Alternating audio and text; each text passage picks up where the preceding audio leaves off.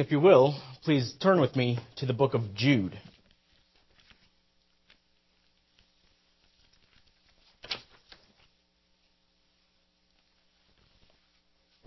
The book of Jude, and I'm going to go ahead and read the whole letter here. So, Jude, starting at verse 1. Jude, a servant of Jesus Christ and brother of James, to those who are called, beloved in God the Father, and kept for Jesus Christ. May mercy, peace, and love be multiplied to you. Beloved, although I was very eager to write to you about our, our common salvation, I found it necessary to write appealing to you to contend for the faith that was once for all delivered to the saints. For certain people have crept in unnoticed who long ago were designated for this condemnation. Ungodly people who pervert the grace of our God into sensuality and deny our only Master and Lord, Jesus Christ.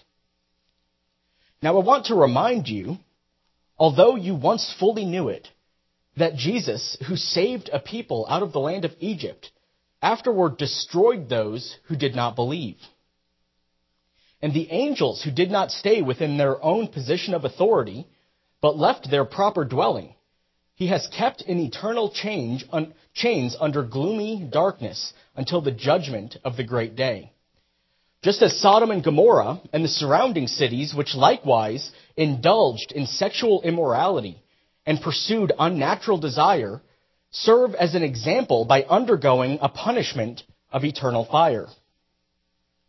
Yet in like manner, these people also, relying on their dreams, defile the flesh, reject authority, and blaspheme the glorious ones.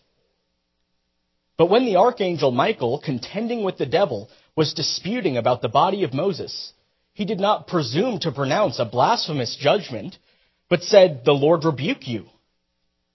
But these people blaspheme all that they do not understand and they are destroyed by all that they, like unreasoning animals, understand instinctively. Woe to them! For they walked in the way of Cain and abandoned themselves for the sake of gain to Balaam's error and perished in Korah's rebellion. These are hidden reefs at your love feasts, as they feast with you without fear. Shepherds feeding themselves, waterless clouds, swept um, along by winds, fruitless trees in late autumn, twice dead, uprooted, wild waves of the sea, casting up the foam of their own shame, wandering stars for whom the glory of utter darkness has been reserved forever. It was also about these that Enoch, the seventh from Adam, prophesied, saying, Behold, the Lord comes with ten thousand of his holy ones to execute judgment on all and, and to convict all the ungodly of their deeds of ungodliness that they have committed in such an ungodly way, and of all the harsh things that ungodly sinners have spoken against him. These are grumblers, malcontents, following their own sinful desires. They are loudmouth boasters, showing favoritism to gain advantage. But you must remember, beloved, the, the predictions of the apostles of our Lord Jesus Christ. They said to you in the last time, there will be scoffers following their own ungodly passions. It is these who cause divisions, worldly people devoid of the Spirit. But you, beloved, building yourselves up in your most holy faith and praying in the Holy Spirit, keep yourselves in the love of God, waiting for the mercy of our Lord Jesus Christ that leads to eternal life and have mercy on those who doubt. Save others by snatching them out of the fire. To others, show mercy with fear, hating even the garment stained by the flesh.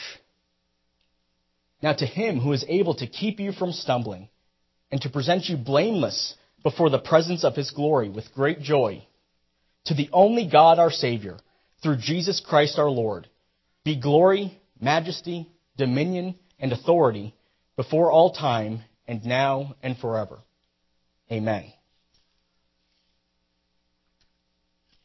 Our focus this morning is going to be on verses 20 and 21 of this chapter, which I'll read to you again here.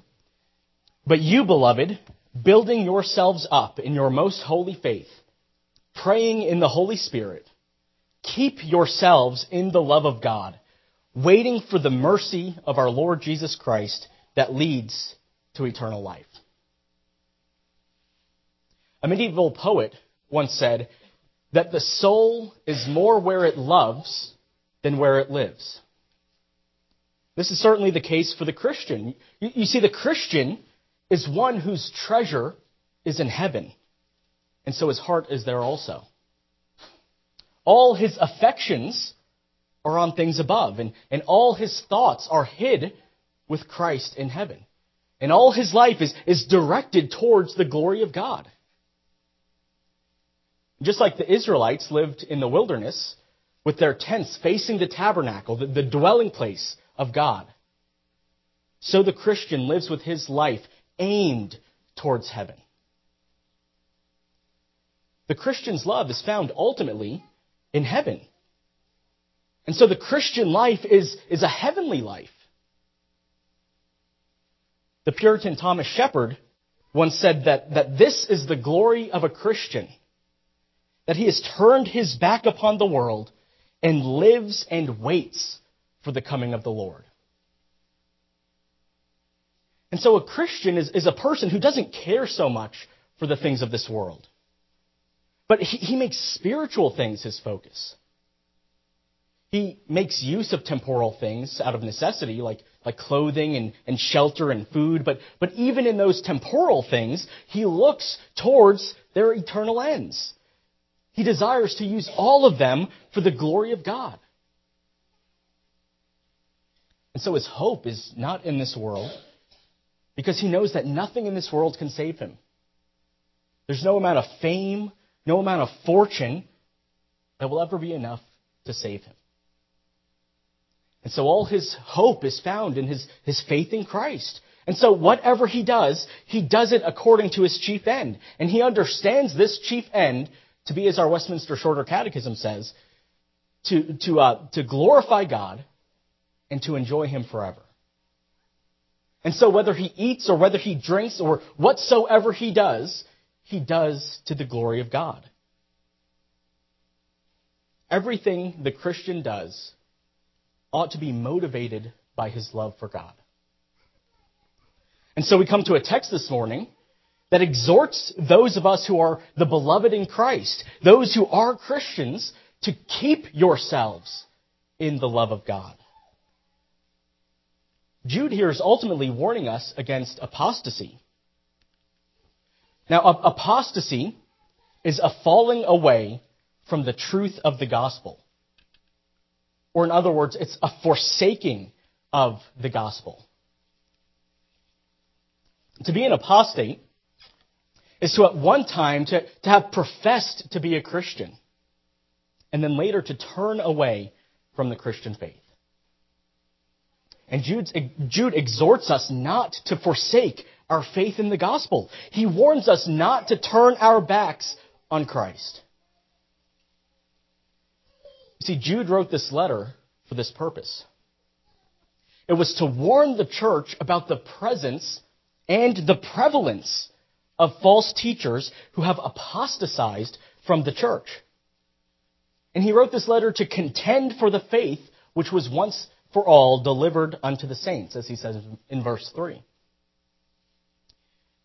He tells us that um, there are those who, once having professed faith in Christ, have later come to deny him by teaching false doctrines. He says in verse 4 there are certain men who crept in unnoticed. That is, they crept into the church. They had confessed faith in Christ, and they seemingly bore the fruit of a true Christian believer. And yet they turned the grace of our God into sensuality and denied the only Lord God and our Lord Jesus Christ. They were once members in good standing in the church, and yet they denied Christ. And then Jude goes on to argue against these apostates. He says in verse 19 that they've separated themselves from the church and they don't have the Spirit of God in them. And then in verse 20, he turns his attention to true believers. And he gives those who are in Christ several exhortations pertaining to our topic this morning. He says, Keep yourselves in the love of God. Don't turn your back on the faith that you've claimed. Don't forsake Christ in the gospel. Don't become an apostate. He says the apostates have all fallen away. But you, beloved, keep yourselves in the love of God. He's warning us about the danger of apostasy, and he's, he's exhorting us to persevere in the faith. Sometimes we, we take too narrow a view of apostasy. We might be able to think of someone in, in our own lives who at one time was, was, was seemed to be a faithful believer, attended church, sang the songs, prayed the prayers. But then over time, they ended up forsaking the faith and leaving the church altogether. And these situations are, are often seen and heard of by others. And sometimes they even become these dramatic deconversion stories, so to speak. And these cases tend to be heartbreaking. And they're tragic. And they're memorable to those who witness them. And they should serve as, as an example to us all, a warning to us all. But apostasy isn't always so dramatic. You see, what might first come to your mind when you think of apostasy might not actually be the most common kind of apostasy at all. The most common kind of apostasy is more subtle than that. It often goes unseen and unheard and unnoticed. You see, the most common kind of apostasy is a silent and a secret forsaking of Christ in the heart. Apostasy is ultimately a condition of the heart. And so it doesn't always express itself externally. An apostate can sit week after week in church an apostate can engage in private and family worship. An apostate can look, act, and speak like a true believer, yet in his heart, he has forsaken the Lord. He might not admit it to anyone. And he might honestly not even know the true state of his own soul because he never inquires within himself about where he stands before God. He might have himself convinced that, that his heart is right with Christ. He might believe that he at one point genuinely gave his life to Christ. And so he thinks that he's got nothing to worry about. But there's no life in his faith. And there's no love of God in his heart. Apostasy is a very real, real danger to us all. And if it were not for the grace of God, we would all be apostates this day. But the Lord, in His goodness, has, has given us His grace. And He's given us various means that, that He's promised to bless, to, to strengthen, and to fortify our faith. To help us to, to keep ourselves in the love of God when we make good and diligent use of them by faith. So today I want to consider what it means to keep ourselves in the love of God. Now, as, as many of you may know, I uh, recently started working at a bank. And um, it didn't take me too long to realize something about human behavior.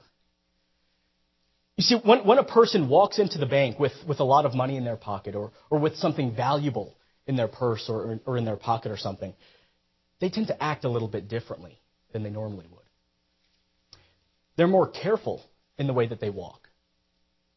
They're more observant. They're more attentive to their surroundings. You see, when a person possesses something of great value, They want to take care of it.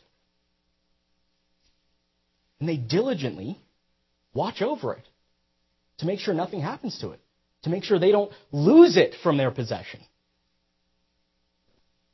Now, how much more should we cherish and value the love of God than we do our money? Shouldn't we go through this life careful in our walk, watching over every step so that we don't lose our love of God? Shouldn't we do everything in our power to preserve and to strengthen this love? That's what the word keep means in our text. It's, it's to diligently watch and to guard the precious gift of God's love. Now, there's been some debate here historically whether the love that Jude is talking about is passive or active. A passive love in this context would, would point to the love of Christ towards us. This verse could, grammatically speaking, be saying, keep yourselves in the love which God has for you. And this would make sense given what we read elsewhere in the Bible. Uh, this is one of the exhortations that Jesus gives us in John 15. Uh, he says there in verse 9, As the Father has loved me, so have I loved you. Abide in my love. The Greek word translated here as abide means to remain in or to continue in. So essentially, he's saying, continue in my love. And how are we to do that? He, he says in the next verse, if you keep my commandments, you will abide or continue in my love. This continuing and, and this abiding are just different ways of, of communicating the same thing. Jesus commands us to, to keep ourselves in the love that he has for us by our obedience. Not that our obedience merits anything before God. There's nothing that we can do to merit His love. But our obedience is, is a proper means to express our love for God and to confirm to our souls His love for us and to experience His love in our lives. Oftentimes, when, when we fall into a pattern of sin, we lose the sense of God's love for us. This is due to, to God withdrawing the light of his countenance, as our confession says. When we forsake God by our actions, we, we get a sense of him withdrawing his grace towards us, don't we? We lose the comfort of his love. So Jesus warns us to guard ourselves against these sins, to continue in the love of God. How precious is this love of God towards the Christian? The Christian is, is the recipient of all the benefits of the greatest expression of God's love. John writes, In this was manifested the love of God towards us because that God sent his only begotten Son into the world that we might live through him. It's only for the love of God that we could have any hope in Christ. It was in love that God predestined us. It was in love that, that God sent his Son for us. It was in love that God has quickened us by his Spirit. And it's only for the freeness and the liberality of God's love that He's redeemed us and has brought, him to himself, brought us to Himself. In considering the freeness of God's love, Thomas Manton, the, the Puritan, he wrote, He hath more delight in pardoning than we have in salvation. And He is more ready to give than we are to ask. The love of God is, is precious. And his, it's His love for us that causes us to love Him. So keep yourselves in this love. Treasure it. Cherish it. Keep it. Guard it. Watch over it. The love of God is precious. and if it truly is precious to us, then we should watch our every step, guarding our hearts from tolerating any sin in our lives.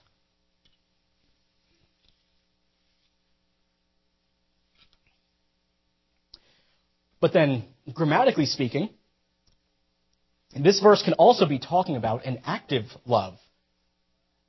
Meaning it could be pointing to the love that we have towards God.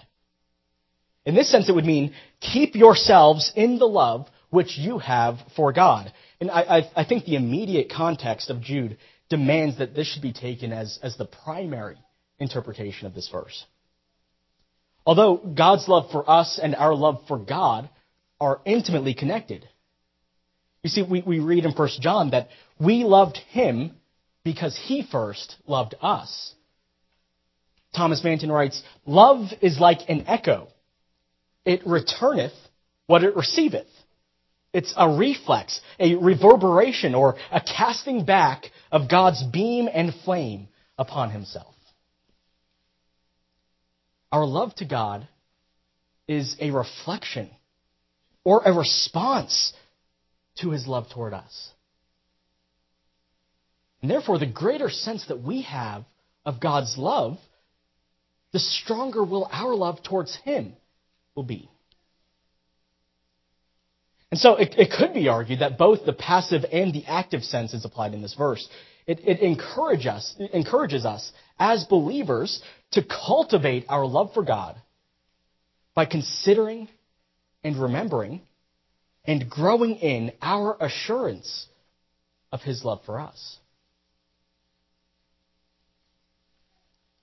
But I would say primarily, Jude is pointing to the importance of maintaining a love for and a faith in the Lord our God. You see, in, in, concluding his warning against those who have apostatized, those, those who have left the faith, he leaves us with an exhortation to continue in our love for God. You see, we are weak in the flesh, and we're prone to wander from our love for God. Andrew Gray noted that love is a tender thing. It must either be kept well or else it will be lost. Can any true believer argue that, that that's not the case with his own soul? In the depths of our hearts, we are all prone to apostasy, to forsake our God and Savior. Therefore, we ought to take heed to this exhortation. Keep yourselves in the love of God. We can't afford to lose this, this precious gift of God that was given to us by grace. And it certainly is precious, even as imperfect as it might be in our own lives. And so, in order to encourage ourselves to keep ourselves in the love of God, we ought to stir up our hearts to love Him. We ought to meditate on Him, to meditate on His love, and to meditate on our love for Him. Consider, first of all, the source of our love for God. The fountain of love is God Himself. John tells us in 1 John that love is of God and that God is love. Paul tells us in Galatians that love is the fruit of the Spirit. Our love for God has a divine origin. We are enabled to love God only once the Spirit has shed the love of God abroad in our hearts. And speaking of regeneration, the canons of Dort say that the manner of this operation cannot be fully comprehended by believers in this life. Nevertheless, they rest satisfied with knowing and experiencing that by this grace of God, they are enabled to believe with the heart and to love their Savior. Our love of God is precious because it has God as its source. But also consider that our love of God is precious because of its object. We are enabled by the Spirit not only to love God as our Creator, but also as our Father. As one who loves us and, and who cares for us and who wants the best for us. If you're in Christ, you've been granted all the privileges of a son of God. You can turn to him as a loving father. And so you may draw to him with confidence of his fatherly goodness. And that's why we're told in 1 John that by our love for God, we may have boldness on the day of judgment. Matthew Henry says, Happy are they who shall have holy fiducial boldness before the judge at that day, who shall be able to lift up their heads and look him in the face, as knowing he is their friend and advocate.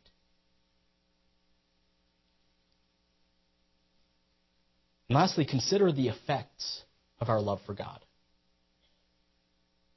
By our love of God, we may have enjoyment of God. He becomes our greatest desire and our greatest treasure. You'll begin to see the foolishness of this world, and you'll earnestly begin to seek after the presence of God in all things. And you'll find that in Him, you have all the desires of your heart. And it won't seem strange to you anymore to, to read of that man who, who traded all that he had for the pearl of great price, because you also would have found that precious pearl yourself. And nothing in this world can measure up to its beauty.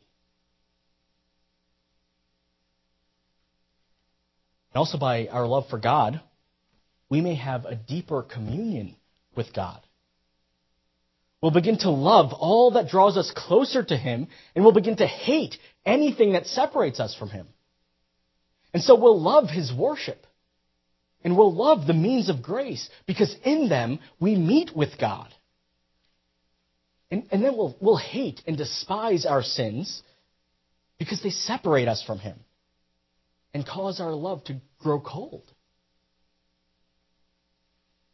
And it's this decay of love that causes us to pray empty prayers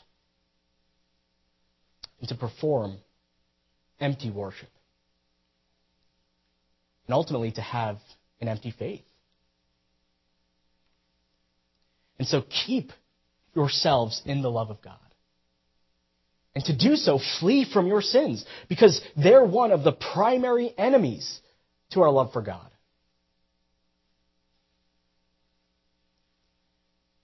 And so we see that the love of God is precious. And that being the case, Jude doesn't leave us with, without direction for cultivating a deeper love for God. He gives us two means in, in verse 20 that when done in faith will serve to keep us in the love of God. The first is to build yourselves up in the faith.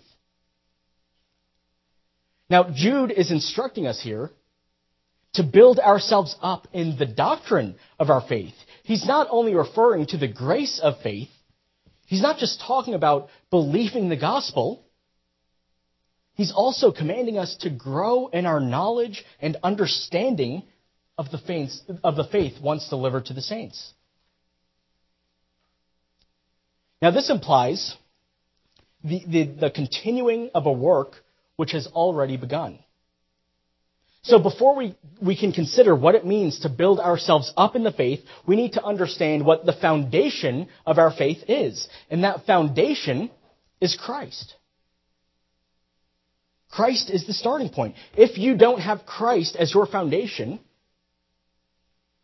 then you'll have nothing but sinking sand to build upon. You'll never experience the love of God apart from Christ. Without Christ, you'll miss out on all the benefits that we just considered. Without Christ, you, you can't approach God as Father. Without Christ, you can't enjoy God. Without Christ, you can't commune with God. If you're not building upon Christ, then you are building in vain. You need Christ first and foremost. And once you've come to Christ, you're commanded to be built up in the faith. There's no stagnation in the Christian life.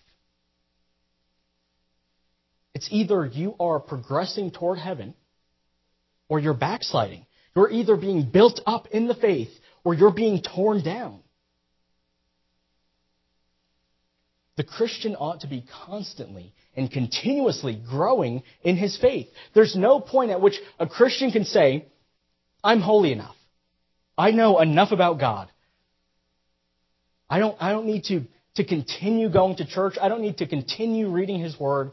I, I can stop all, all my Christian labor. That's nonsense. We must always seek to grow in Christ. Whether you've been a Christian for five minutes or for five decades, you must build yourself up in the faith.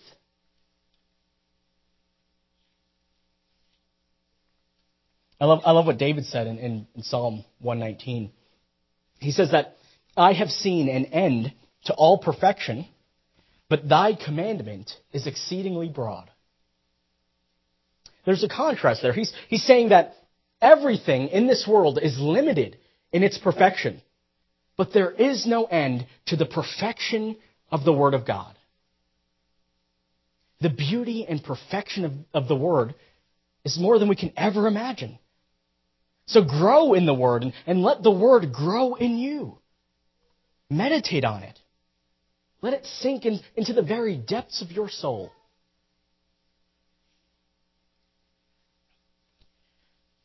But the Greek here implies more than just a building up of ourselves in the faith. It also implies that Christians must build up one another in the faith. That means that as a church, you must seek the edification of one another. You ought to encourage your brothers and sisters in the faith to grow in their love for God and in their love for the Word. And encourage each other in holiness. Hold each other accountable. Talk about your struggles. Rejoice in your victories. Wrestle with doctrine together. Pray together. God puts us in, in, into a community for a reason. Because he knows that iron sharpens iron. And the best way for us to grow is to grow together. So build each other up. But this command also challenges those who are parents. Christian parents have the responsibility to ensure that their children are being built up in the faith. So parents, you must do all that's in your power to see that your children are being fed a godly diet. Families ought to worship together, to pray together, to read the Word together, to grow in the faith together, encouraging one another, to keep a love for God, and to have a true, lively faith. Because apostasy is a real danger to us all.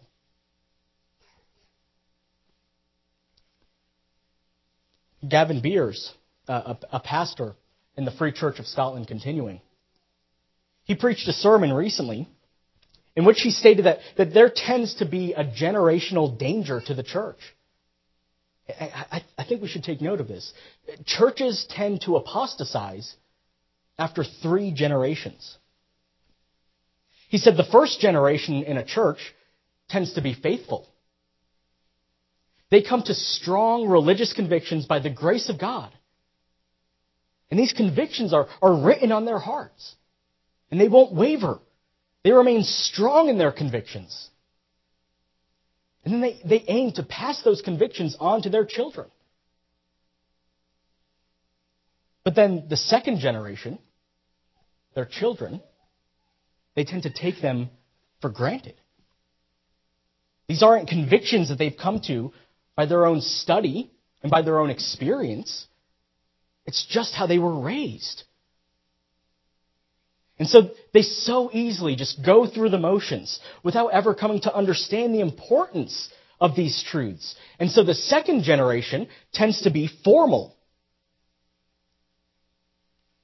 And because they, they aren't impressed by the truths that their parents taught them, they don't pass them on to their children. And so by the third generation, there's apostasy. The third generation is faithless, never having been gripped by the religious convictions of the church. And so churches tend to go from faithful to formal to faithless in three generations. And so, children, you ought to take special care to this message. Build yourselves up in the faith. Don't just regurgitate these truths because your parents told you to, but truly feel them in your souls. Write them in your hearts. Let them mean something to you. Don't just let your religion be up in your head, but let it be in your heart. Spend time in your Bible. Read it. Memorize it. Pray over it. Bible isn't something that, that we just do in church. It's, it's the Word of God, and you need to learn to love it. Not because your parents told you to, not because I tell you to, but because God wants you to. Build yourselves up in the faith.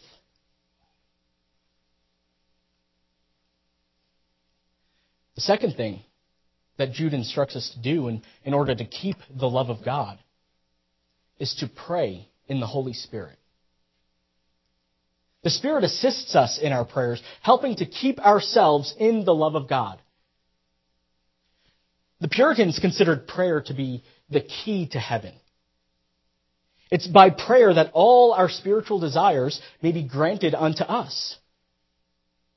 And so if we desire to be built up in our faith, we must pray. If we desire to be kept in the love of God, we must pray. Remember, you have no power in yourself to love God. Our love of God has a divine source. And so in order to keep ourselves in the love of God, it must be given to us from above. That's why ultimately it's, it's God who keeps us from falling away in the faith. First Peter tells us that, that we are kept by the power of God through faith unto salvation. And Jude himself tells us, tells us in verse 24 that it's God who is able to keep us from falling and to present us blameless before him. Yet we have a duty to use the means that God has given us to be kept in his love. We have a duty to build ourselves up and to pray in the Spirit that we may be kept in the love of God. And prayers is an effective means to that end. Thomas Watson said that prayer is the spiritual leech which sucks the poison of sin out of the soul. And it's also like adding fuel to the fire of faith. If, if your love of God has grown cold, if your faith has been weak, then stir up your soul by prayer. Awaken the Spirit in your heart. Pray for more of the Spirit in your heart.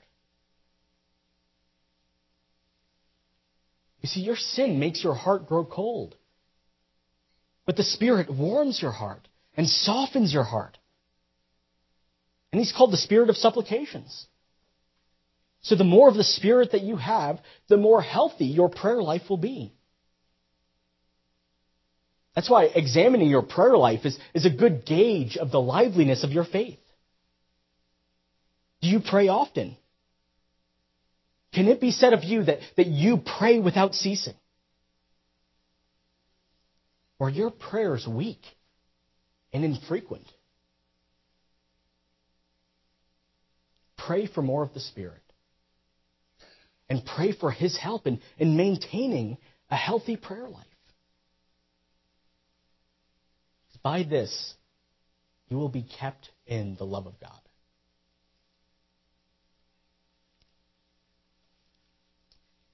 if you are in Christ, you have the precious gift of the love of God. Persevere in that love. Guard it. Keep it. Watch over it. By building yourselves up in the faith and by praying in the Holy Spirit. Looking constantly for the mercy of our Lord Jesus Christ unto eternal life. Amen. Let's pray.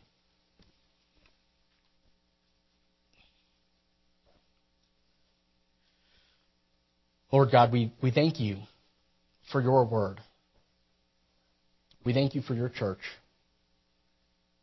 We ask, Lord, that you would keep us in the love of God. Work in our hearts, Lord, by your Spirit.